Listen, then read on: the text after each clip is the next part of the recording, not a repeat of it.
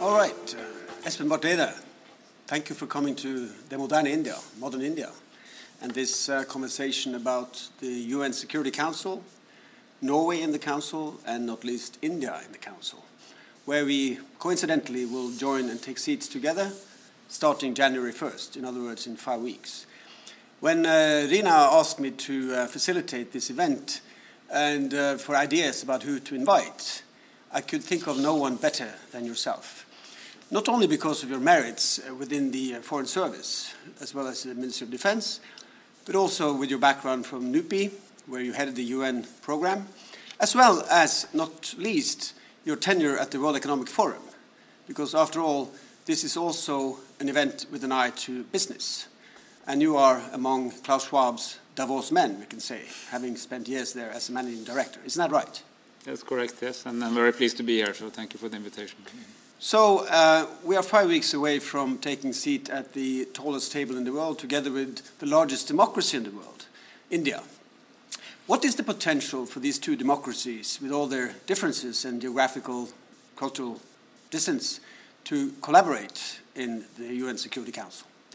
Well, I think it's uh, it's uh, quite uh, enormous uh, potential because we have, despite all the fact that we are far apart geographically and, uh, to put it mildly, very different in size and uh, historical background, India and Norway have, in many occasions, actually found that we have a lot of common ground in our perspectives on the world. We both believe in multilateralism, we believe in a rules based order, we believe in democracy. Uh, India is, after all, the biggest democracy on the planet and is quite important in a time where democracies are vanning in parts of the world. Uh, and I think that we will be able to do a lot together, particularly if we so plan and if we uh, look for where our agendas um, uh, are adjacent and where agendas can be brought together. So I think that this will be an, an important feature. We are experienced countries in the Council. India is now taking this seat for the eighth time in the history of the Council, Norway for the fifth time. So I think both proves that we are countries who take the UN very seriously and are ready to take our role at the helm when we are called to by the majority of the member states. Thank you. Thank you very much for these opening uh, remarks. Um, now, you mentioned that we are both there for the eighth and fifth time. The last time Norway was at the Council was approximately 20 years ago. Uh, much has happened in the world since then, uh, to say it mildly. Uh, let me start by relating to the most recent uh, events, uh, namely the US presidential election. the current um, uh, inhabitant of the White House uh, will depart more or less a couple of weeks after we take seat at the Council, uh, being succeeded by Joe Biden. what are your thoughts about the potential of US Norway, and for that matter, trilateral relationship between US, Norway, and India, in light of the fact that Joe Biden will now be the US president coming 20 January? Well, you know, with the with the coming of Joe Biden, who is an experienced foreign policy actor, a Democrat, and a believer in multilateral solutions, we will have uh, almost 180 degrees turn, particularly in style, and partly also in content, but particularly in style. I think the, the, the instinct now from America will be to try to work with partners and friends and allies uh, where they can, and, uh, and if need, we go it alone only where necessary. Uh, and I think that this will. Um, significantly improve the possibilities for finding common agendas between Norway and the US and India and the US and maybe Norway and the, India and the US together.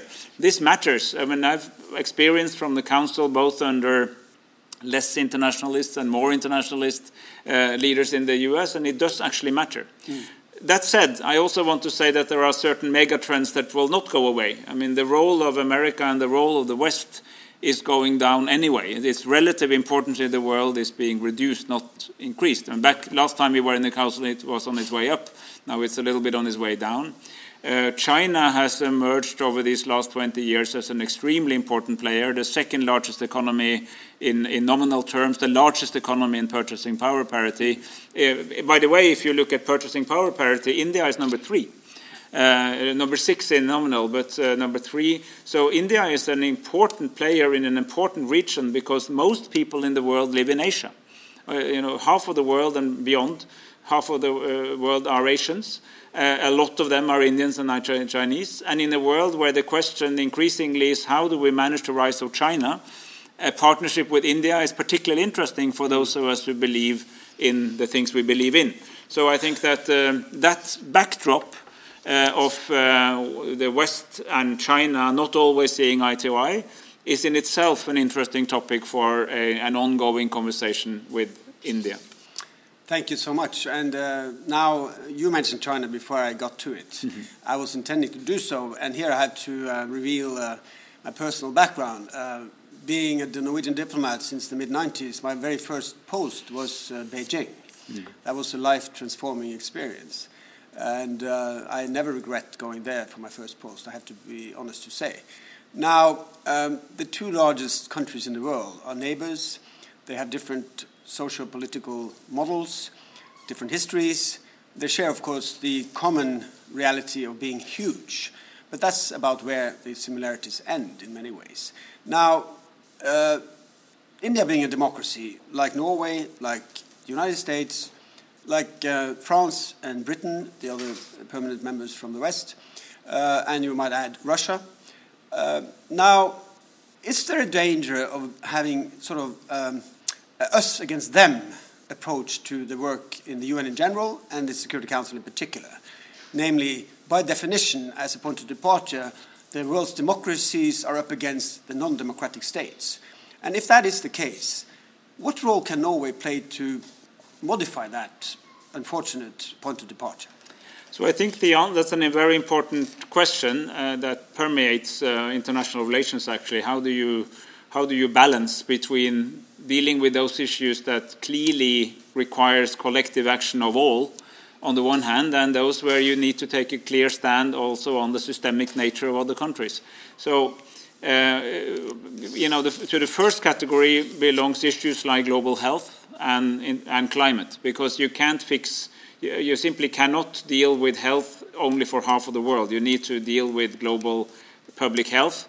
We're living in a time of pandemic. hopefully, we'll be moving out of that pandemic. That has to be done collectively because the the uh, you know COVID will be there until the last person is vaccinated or the, or, or, or we have some kind of uh, of uh, uh herd immunity or whatever it is, and that requires cooperation the global, we only got one planet, so climate requires serious cooperation regardless of political system. Then, on the other hand, you have issues like human rights and democracy and tolerance and so on, where there will be differences. So, I think a, a modern foreign policy will be able to balance this in such a way that you don't force uh, sort of block thinking on issues where it doesn't belong. We should not go back to the Cold War as we knew it when, when, when I grew up uh, but on the other hand, that you are able to stay firm on things that you hold true and important in uh, in international relations. And with the, we were talking about the you know the the fact that we now get uh, a president uh, much more prone to work internationally in Joe Biden. I think that also means that there will be an expectation for the rest of us who are democratic, law-abiding countries with a strong focus on human rights that we also stand up when necessary on those issues. Right. So that very positive news in my personal perspective that we now have Biden doesn't mean that all these issues go away, but it means that there's a larger potential for cooperate with like-minded uh, countries because the U.S. will increasingly come across as a like-minded country. On India, I would say that I think there's another mega trend, which is that the U.S. and India are coming more and more together.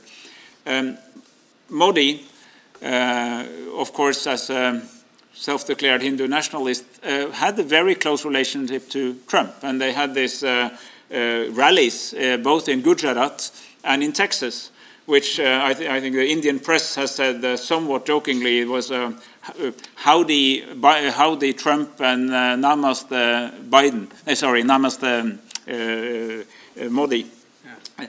But but. Um, I don't think that will change the fact that the general trajectory is that India is more and more working with Western countries. It will remain non aligned in the sense it will not go into formal alliances, but in many cases it is more and more a country that seeks partners, let's say, more on the Western side of things. And that would, of course, also uh, improve the potential for cooperation. Actually, you know, having been a very integral and important member of the non-aligned movement, India needs to ask itself what is non-alignment because alignment is not what it used to be either.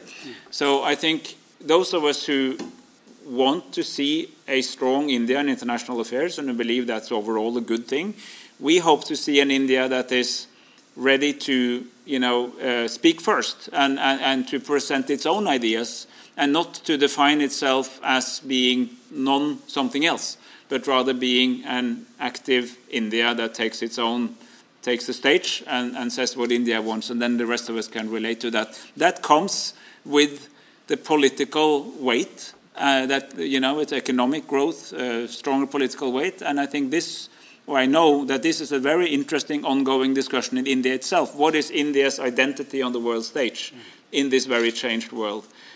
Norway, being a small, wealthy country, uh, a mid-sized economy is not a small economy. I mean, uh, other you know other countries would need to have uh, 40 million people to have the, the, GDP that we have, if you look at international statistics, but still significantly smaller than India.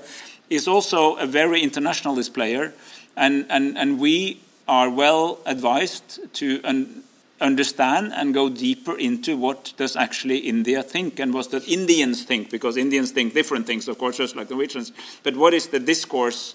on India's role in the world as India now takes an even more important role as member of the Security Council together with us. And I hope that um, modern India can contribute to that kind of dialogue, that we get better understanding of the, of the internal discourse in India on, on, on its role on the world stage. Thank you very much. And indeed, that's part of the intention, I think, behind mm. the modern India, to enhance understanding in both countries.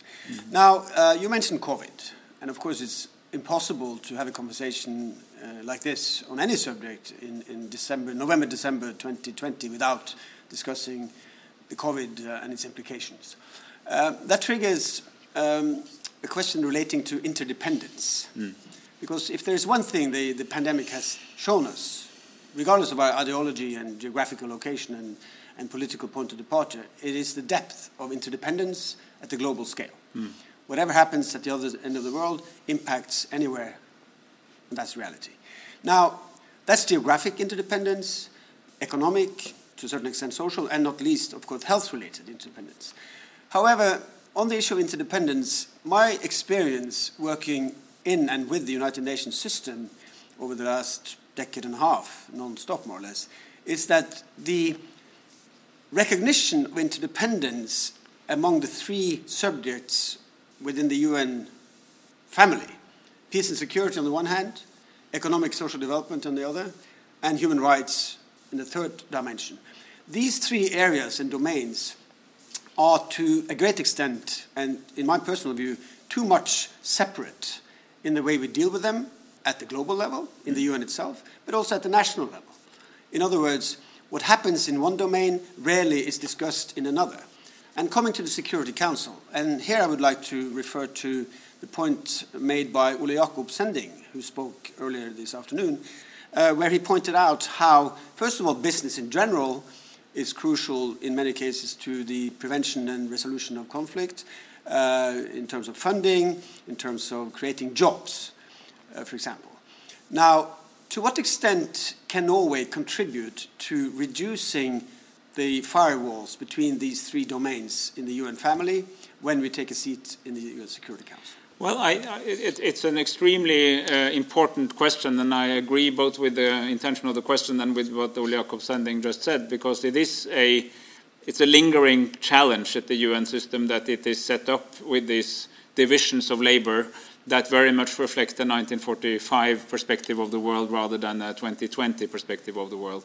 Of course, certain things have happened. We have had uh, the development of, we have the, the, the, weight of human rights has uh, rose with the uh, Human Rights Council, for instance. The, the, the, um, uh, there was an increased emphasis with the peace building architecture, trying to make sure that after a physical conflict, you you remain seized on the matter also when you were moving out of a conflict. But still, it's true that these divisions are too stark. And I think that we know that the causes of conflict often have to be found in economic and social economic and social area, in large disparities and grievances over difference and so on.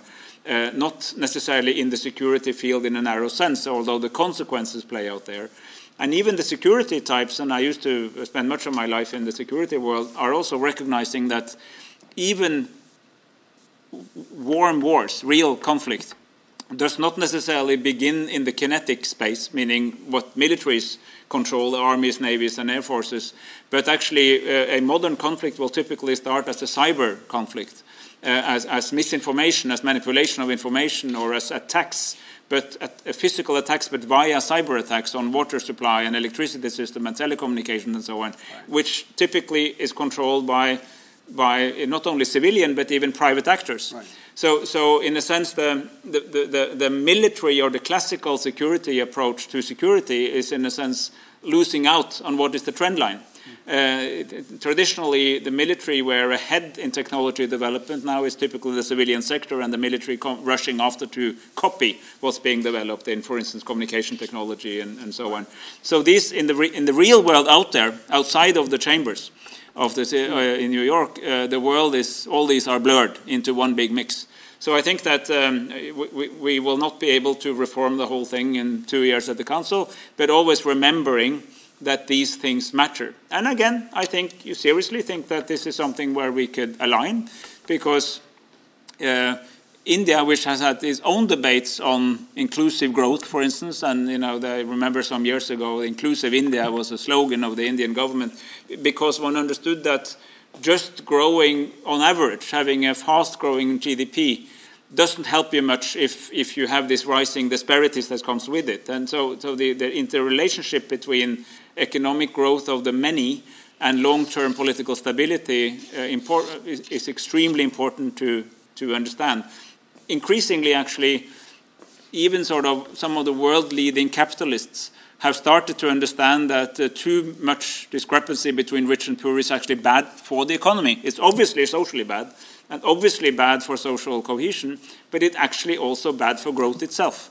So you need a much larger sort of middle class uh, band uh, of people who are both producing and consuming at the same time and, and, and keeps the economy circulating. This is very different thinking from only 20 or 30 years ago, where there was a very strong idea that you know let the market do its job, yeah. we will economic growth, and eventually it, by, by magic it will be distributed. That was wrong.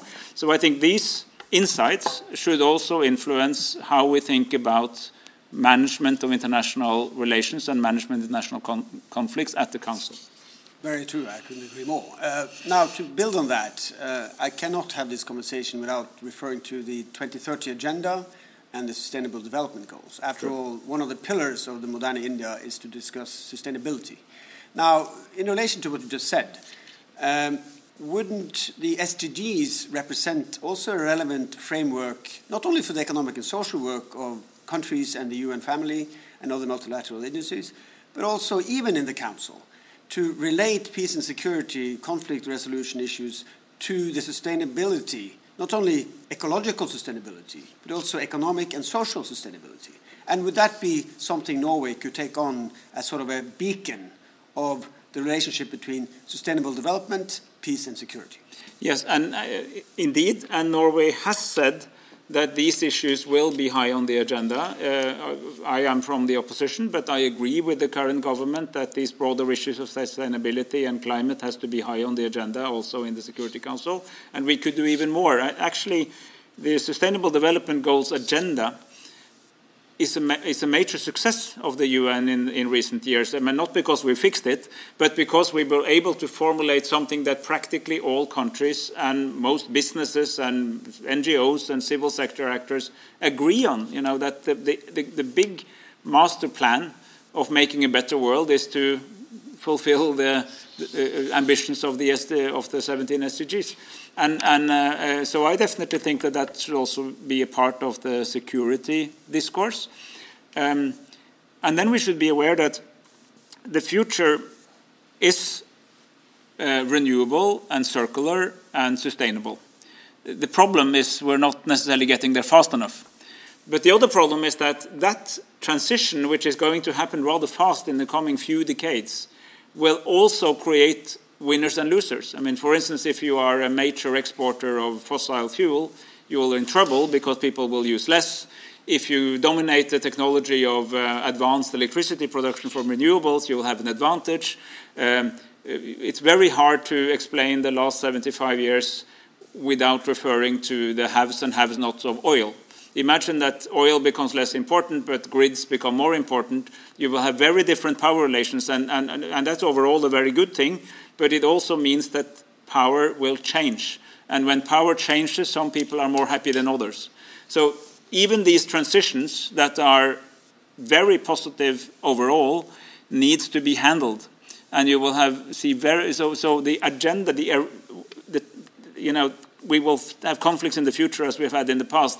What they will be about will be changing, and typically, a, a universal rule that I've learned over many years working in international relations is that um, it's not the problem that causes conflict; it is the inability to deal with the problem. Because a challenge, a problem, a, a common um, issue can lead in principle to two things. It can lead to cooperation or it can lead to dispute. Uh, and if you, if you have a well managed international system, if you have good diplomacy, goodwill, you will actually transform a problem into a solution. But if you can't, you'll transform a problem into a dispute and a conflict. And we will have more and more cases going in both directions, and, and this is going to be essential to understanding the nature of security as we move forward in a rapidly changing world. Thank you. I, I, do believe we're approaching the end of this conversation, but I have one final question, and where I'm trying to connect the dots a little bit. Uh, because you, you referred to in your speech or presentation earlier how, uh, in addition to the climate challenge um, and COVID, uh, which is very immediate, there is another huge uh, challenge that has taken on a new dimension over the last few years, a couple of decades, and that has to do with the increasing inequalities. Yeah. Uh, less so between countries more so uh, among and between people within the same country, or for that matter, transnationally. Uh, now, this brings me to my final remark, uh, where I try to also relate it to the multilateral family, which includes not only the UN but other agencies, the bank, the fund, the World Trade Organization, uh, which is a very powerful and, and, strong instrument for multilateral cooperation, a rules based multilateral international global trading system, which creates uh, winning at the big picture, the pie is growing through more efficient allocation of resources. However, the fallback and the sort of partly unfortunate consequence is also that it creates winners but also losers. Mm. This, many claim, uh, is partly behind the backlash against globalization that we have been seeing over the last few years. Indeed.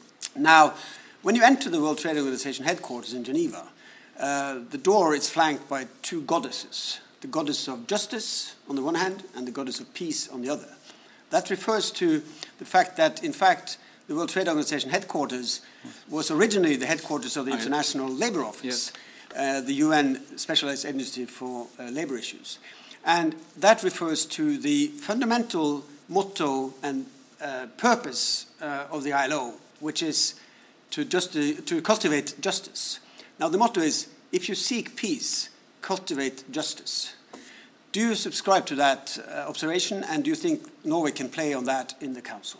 Well, indeed, of course I do. I mean, a social democrat, this is the essence, you know, that the, the, lowering inequalities is a key political goal, both because it is good in itself, uh, for the obvious reason that it's fa a fairer world, but also because it is more peaceful, more stable, and actually promotes a more stable growth, uh, a sustainable growth. And I say sustainable both in an environmental sense, but also sustainable in a more narrow economic sense, that it's, you're more likely to continue to grow if you bring most of the people along. And you are so right in what you said earlier that despite of the in itself positive news that discrepancy between countries have been reduced, because uh, the traditionally rich countries did not get that much richer, and the traditionally poor countries became middle income. uh, the internal distribution has become much worse and inequality has risen everywhere. So in the rich countries rose because a lot of people fell off and fell from middle class and down and others got very much richer. And in poorer countries because some people got much richer and took most, most of the growing pie and some people, other people remain poor. Even if absolute poverty has gone down, the discrepancies has grown. That is the absolutely evident source of a lot of social tensions and it will, if it is not handled well, also have political effects, as we have seen uh, recently, where people vote for anti-globalization movements, uh, you know, for politicians who promise uh, to distinguish between us and them, and, and, to close the country and to start, uh, uh, you know, to to uh, protectionist policies, which which we know overall from the 1930s is not the good solution. So you need to find ways to combine a, an, an, open trading world with standards, uh, labor standards and climate standards, environmental standards, but also, uh, you know, making sure that the externalities, as economists will say, are taken care of and, and put the price on, uh, rather than just sort of uh, gung ho, free for all, which which didn't work. And I think if you want to save capitalism, uh, which after all is the fundamental system of most countries, even, even the state capitalist countries are capitalist, and essentially, including China. If you want to save capitalism, you need to deal, do something with that. Um, well, India and Norway will not fix, it, fix this in two years in the Council, but to remember this main theme, wherever you work on the nitty gritty issues that come up in the Council, I think is extremely important if you want to have some kind of red thread through the work that's been done at the Council. I think that was a perfect uh, closing remark from your side. I would just uh, end by thanking you again for coming and, uh, without having consulted with Rina, uh, invite you to come back as soon as possible after we've taken the seat, and hopefully by then we can meet in the same room, also with other members of the panel and others of relevance who have this conversation continue. Thank you so much. Thank you. Looking forward.